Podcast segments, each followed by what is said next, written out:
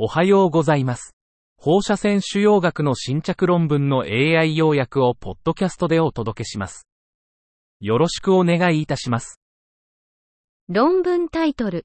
確定化学放射線療法と免疫チェックポイント阻害薬併用療法を行った局所進行非小細胞肺がんにおける再発様式、低用量再燃、その後の切除管理、パシフィック後の再発様式。Patterns of failure, low volume relapse, and subsequent ablative management in locally advanced non-small cell lung cancer treated with definitive chemoradiation and consolidation immune checkpoint inhibitors, patterns of failure for after Pacific.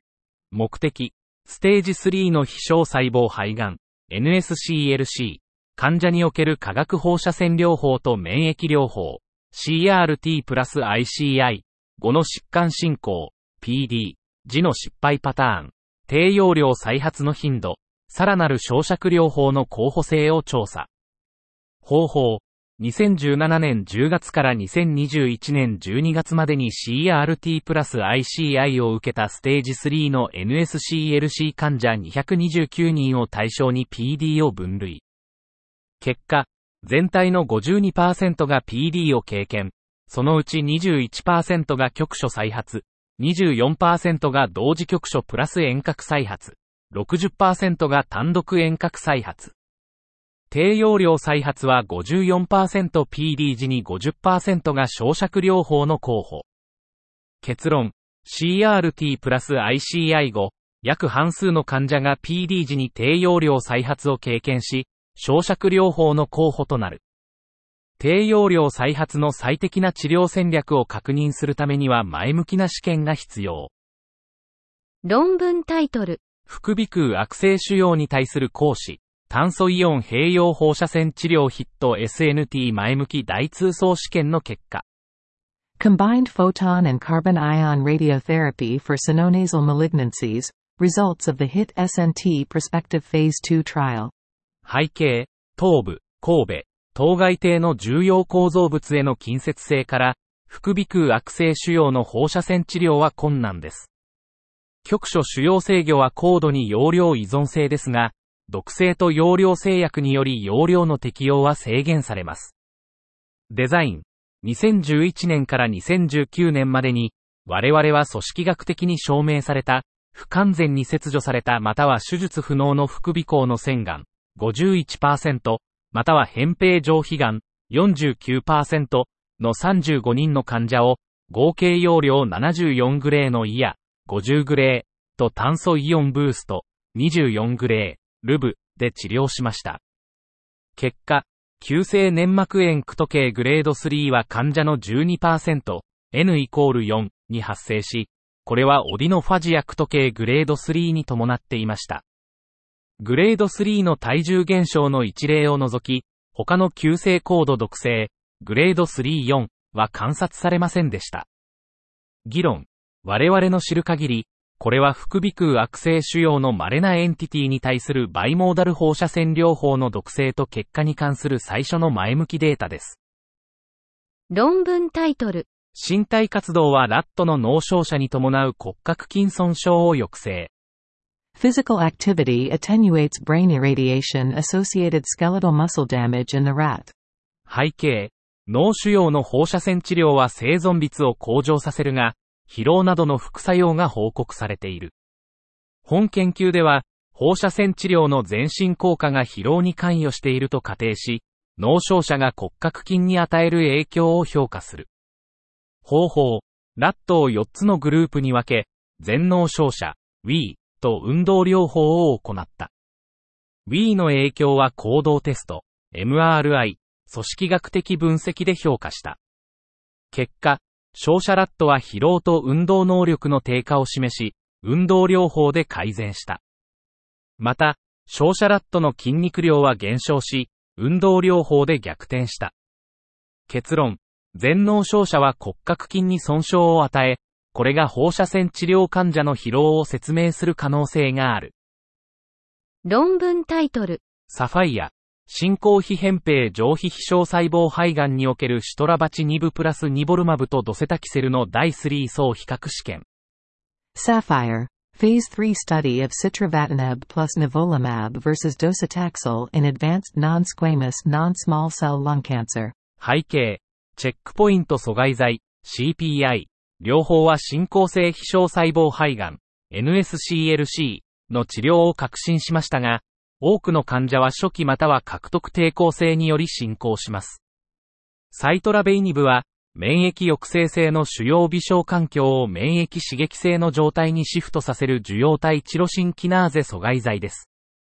方法、サファイア研究では、CPI とプラチナ系化学療法を組み合わせた後に疾患が進行した患者が、サイトラ、毎日口経由で 100mg、プラス2母、2週間ごとに 240mg または4週間ごとに 480mg 静脈内、またはドセタクセル、3週間ごとに 75mg 毎平方メートル。静脈内。に1対1でランダム化されました。結果、合計577人の患者がランダム化され、サイトラプラス2母は OS を優位に改善しませんでした。ドセタクセルと比較して中央値、12.2対10.6ヶ月、ハザード比、HR、0.86、95%信頼区間、CI、0.70の 1.05p イコール0.144。結論。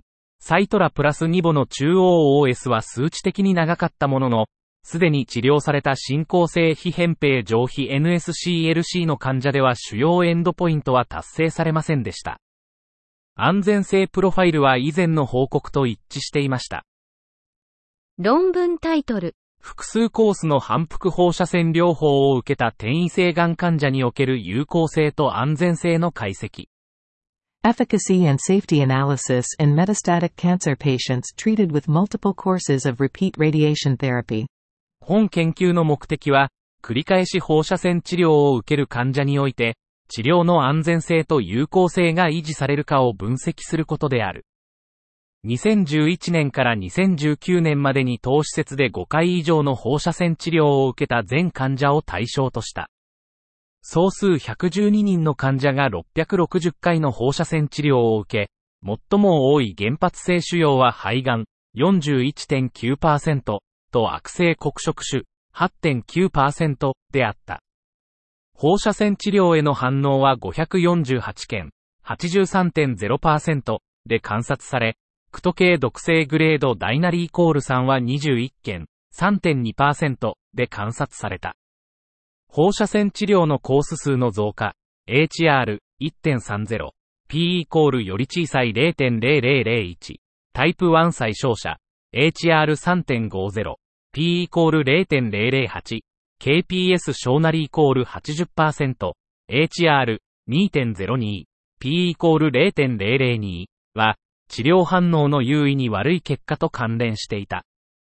繰り返しの放射線治療は、高い反応率と合理的な安全性プロファイルを維持する有利な治療比率を維持する。論文タイトル。前提神経症主患者に対する密子及び陽子線手術的照射におけるカタツムリ最適化治療計画、立案。Cochlear optimized treatment planning in photon and proton radiosurgery for vestibular schwannoma patients. 目的、超神経小種のロボットフォトン放射線手術や強度変調プロトン療法計画で内耳の線量を減らす可能性を調査。材料と方法、臨床的に施行されたフォトン放射線治療計画と5つの内耳最適化計画、1つのフォトンと4つのプロトン計画を比較。占領は 1X12 グレーが指定された。結果、臨床的なフォトン計画と比較して、内耳のドミーンをより大きい1.5グレー、ルブ、減らすことが可能。特に腫瘍が内耳に隣接していない場合に有効。結論、現在の設定の堅牢性では、プロトン療法は腫瘍から離れたリスクのある臓器への線量を低減できるが、隣接する臓器には適用できない。したがって、フォトン計画はプロトン計画よりも内耳の保護が優れている。論文タイトル。 HER2発現固形がん患者におけるトラスツズマブデルクステカンの有効性と安全性。 DESTINY-PanTumor02 第2相試験の主要結果。Efficacy and safety of trastuzumab deruxtecan in patients with HER2 expressing solid tumors. Primary results from the Destiny Pan Tumor O2 Phase 2 trial. 目的、HER2 を標的とした抗体薬物複合体であるトラスツズマブデラックスティカーン、TDXD の効果を評価。方法、HER2 発現固形腫瘍患者267人を対象にフェーズ2試験を実施。結果、全患者の対象応答率、ORR は37.1%中央値応答持続時間、ドアは11.3ヶ月、中央値無増悪生存期間、PFS は6.9ヶ月、中央値全生存期間、OS は13.4ヶ月。結論、TDXD は HER2 発現固形腫瘍患者に対する有望な治療法であることが示された。以上で本日の論文紹介を終わります。お聞きいただき、ありがとうございました。